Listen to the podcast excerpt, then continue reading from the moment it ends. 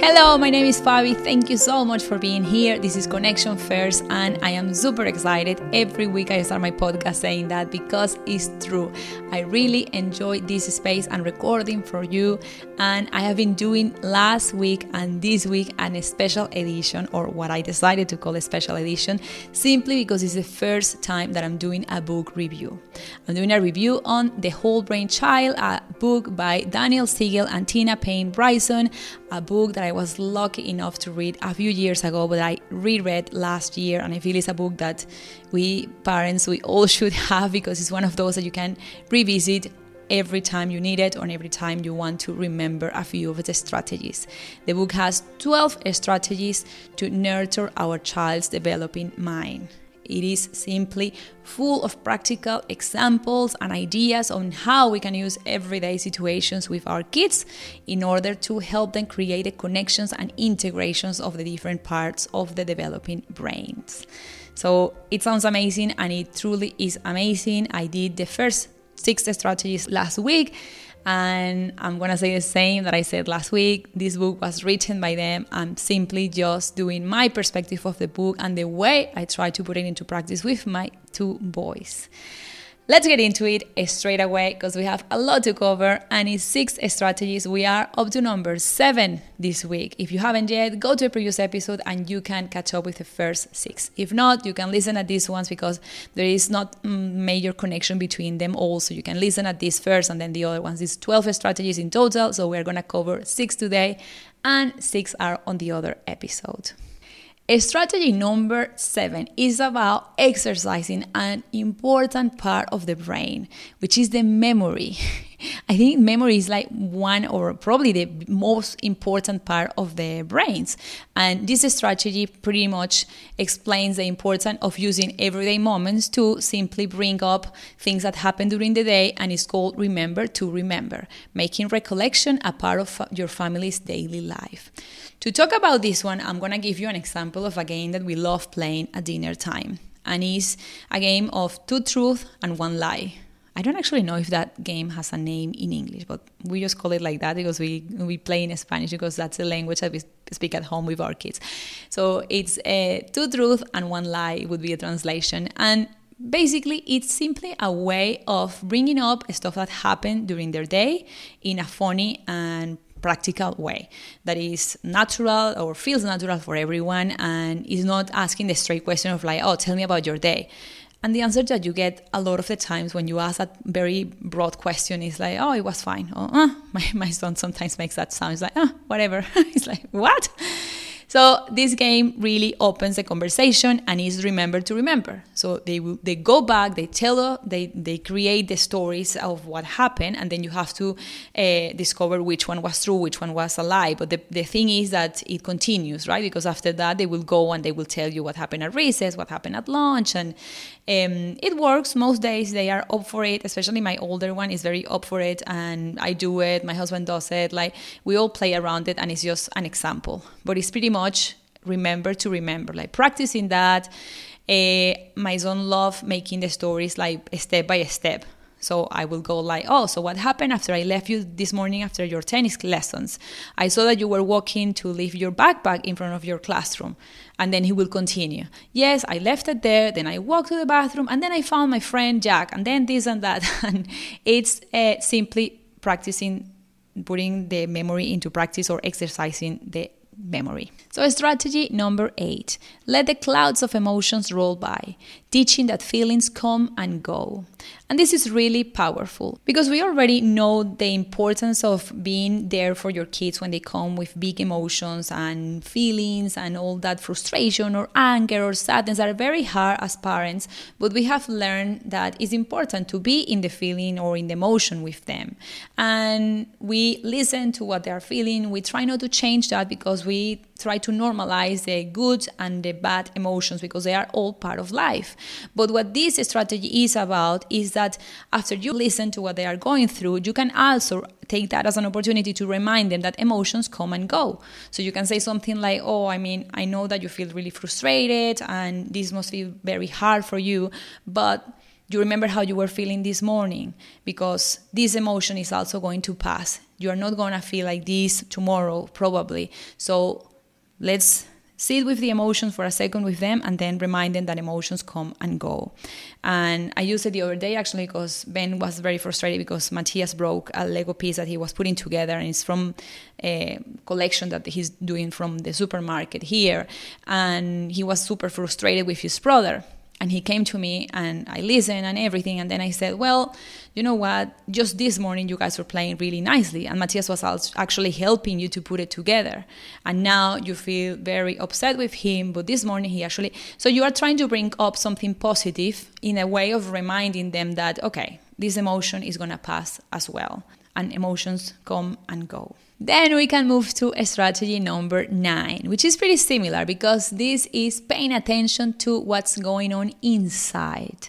This is a way of expressing or telling our kids that the images that we have in our brain, we have the power to change them. And an example of this is, and I, and I love this example in the, in the book that I actually used it with my son in a moment that he was going through like nightmares, or no nightmares. He says he's having bad thoughts by the end of the day, that he's getting scared of things. So he, I don't remember the character that he was being afraid of at night. And the way they put it in the book, and I actually did it pretty similarly, was that um, you go to the room and you listen to the fears that they are having and everything and and then you say like okay so you are imagining that guy coming from your closet.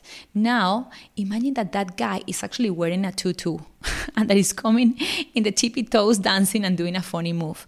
Straight away, they change that image, and that character is not that scary anymore. And that's just a simple example, but like that, we can use with major things the options like you can change that image in your brain. And as adults, you might think about it and say, oh my God, that's super hard. I mean, how you can't control what it is. But actually, for kids, it's not that hard. And it's a tool that if they learn young enough, they can carry on with it. And it can be very useful when they are older as well and related to this one and to the previous one where we are trying to give the kids or remind the kids the power that they have to control those images or pictures in the brain and the emotions it's a strategy number 10 called exercise mindsight getting back to the hub. Mindsight is a concept that pretty much relates to this one and the previous strategies in the sense that it's reminding them that they have the power to see or to understand what is happening in their minds is what we mentioned before about the that emotions go and go and the pictures in the brain. So it's pretty much understanding that you have the power to see what is happening in your brain and to understand what is happening in the brain, the emotions or the pictures or the images that are coming to your brain. So with this strategy we can help kids to understand that they don't have to be the victim of those thoughts or emotions and that they can take control of it and they can decide where to focus. So the way I use it with Matthias, for example, he especially some plans that they are not his favorites. For example, we the other day that we go we're going to a friend's birthday and none of his friends were going, and it was a boring plan for him. Sometimes he, once he's in the place, he enjoys and he's all there, and you see him having fun and everything, and he doesn't complain anymore once he's there and he's enjoying.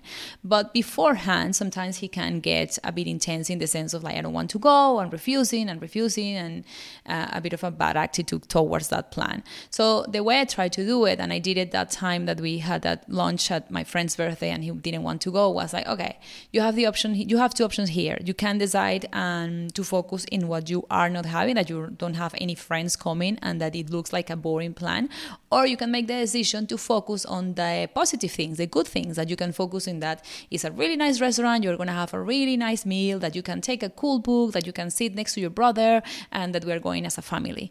And that little reminder, it's it helps because they they can they can use that tool and it reminds that the, the, the power is on them. Like they can make the decision. They can decide to focus in what they need or what they are missing, or they can focus on what they actually have, or they can focus on the positive or in the. And and in those little moments, you can you can put it into practice as a reminder for them. Another way is to bring up good memories in bad moments. And that way you are same, similar thing, reminding them that they can use the memory as a tool and to put the focus in something different. So they give the example in the book of a, a child, a toddler that is going to an appointment to get the needle, to get vaccinations, like vaccines, and that um, his their dad is telling a, a, good story, a positive thing that happened in the morning. He's not distracting him and not avoiding the situation. He's just simply playing a bit with the memories in the sense of giving the control of like, okay, let's think about something else to bring up good emotions in this moment. And it's a little reminder of like you have the power to bring those emotions back in a moment that you need them. This is, of course, a lot more deeper in the book. Uh, the concepts that they use in the book are really interesting, and the way they explain the part of that they not being the victim of the emotions or the thoughts is really interesting. And I highly recommend you go and read it if you want to. But for now, this is just a practical way to understand of the way I see it. Let's talk now about strategy number 11, and we are nearly finishing with this 12 strategies. So 11 is pretty much a really, really nice one because it's increase the family fun factory, making a point to enjoy each other. With this one, what we want is not only to offer positive experiences in terms of family and relationships to our kids, because that nurtures the brains, but also that experiences that they will carry on in the future and that are affirming and rewarding and fulfilling for them. So I guess we all have our moments of being silly, of having fun, those moments when you put everything on a side and you really enjoy your time as a family. And I feel those moments are, we need them because as much as we want to, you know, uh, teach them things and give them lessons and be responsible and everything, we also want to have the quality time. And I think that's one of the top priorities for us is to enjoy the amazing and unique time that we get to spend with each other. So, uh, way, I mean, I guess every family find their ways to do it and to be silly and to find ways to have fun together. But let me share the one that works really well for me, especially because it's one that I use at the end of the day when I am super tired because I'm usually a lot better in the mornings, but by the end of the day, my energy goes low, low, low. And this one helps me because it gives me a lot of joy and i feel i managed with this one to change a moment that could be dragging and could be annoying for everyone of like telling kids to go upstairs and please listen and go let's get ready to sleep and everything. And with this one i managed to make it fun and we all enjoy it. It's pretty much a casual hide and seek game where whenever they can't uh, listen or they are playing something because they love finding that very amazing game or project they want to do or whatever just at that time right just after dinner. So it, it becomes very hard to make their way upstairs to brush their teeth or have a shower and get ready to sleep. So I just go to the stairs and I say, whoever finds me first wins. And I run like quickly, like super crazy upstairs, and I hide myself somewhere easy, of course, like the first spot that I find. And whoever finds me first, I do a lot of tickling, and then it's like, okay, let's have a shower, let's do this and that. And we all had fun. And sometimes we play another round of hide and seek with the person who found me or whatever. But it's just a simply an easy way that we add some fun in a moment that we need it a lot. And of course, we can do this with so many things. Uh, And another example that they give in the book is when uh, the boy or girl is asking for that, and the mom is the only one there and helping them with something, and they ask for uh, the dad. Then the moms uh, change the voice. It's like, "Oh, you were asking for me," like, and and that way, it's adding something silly in a situation that then, can, you know, to avoid the big emotions and the, you know, frustration and everything, you can simply add something silly and make it fun. And the same with this one that I was describing of the hide and seek. Instead of getting frustrated because they are not listening to go upstairs in a moment that they are probably tired, I am tired and everything, I just add something fun and different to the situation and transform the situation in an opportunity to have fun as well as getting them to listen. So it's a win win. Let's go to the final one, number 12 connection through conflict. Teach kids to argue with a we in mind. This one is about whenever there is an argument, telling kids or reminding kids that there is another side of the story. We are not going to take sides here, we're not going to blame them for something that we don't really know. We are just going to add context. And with this, we are going to remind them that, okay, this is not a conflict that you are having This is a conflict that you guys are having, you and your friend are having. So by simply asking questions to put the situation in context, for example, they come is like, "How dare he calling me idiot?" or "She calling me idiot?" or whatever they the names they are calling each other when they get very upset. And okay, you listen. Of course, you listen to the feelings and everything. You are there for them, and then you start getting context. And I was like, "What was happening before?" For her or him to say that to you? Why would he say that to you? And you're not taking parts, you're just giving concept and reminding them that every time there is conflict, there are two sides of the story. It's simply to help them see through the other person's eyes, helping kids to recognize other points of view. That is the first part of this strategy. And the second one is to listen to what's not being said. Teach kids about nonverbal communication and attuning to others. So it's what we call and we say to our kids of like reading the moment, right? And it's pretty much understanding like if someone is getting upset with you right Be- before that person is going to call you names or whatever you can get to understand and recognize what that person is feeling. And helping kids to deal with those things is going to help them enormously with relationships of course. And the final part with this one is the repair so you recognize there is another side, you try to understand what wasn't said, but what the other person might have been feeling, and then you repair. So you teach kids to make things right after a conflict. These are three steps that they cover on this strategy, but it's all about understanding that when it's a conflict, it's a we. It's not your conflict, your feelings, it's also the other person's points of view. And with this one, we're gonna finished for now. This was my review of The Whole Brain Child in two episodes. And as I always say, we are doing the best we can with the tools and the information that we have. And I really hope that the tools that I share with you in this and in the last episode from this amazing book were helpful. See you next week. Thank you so much for listening and for being here.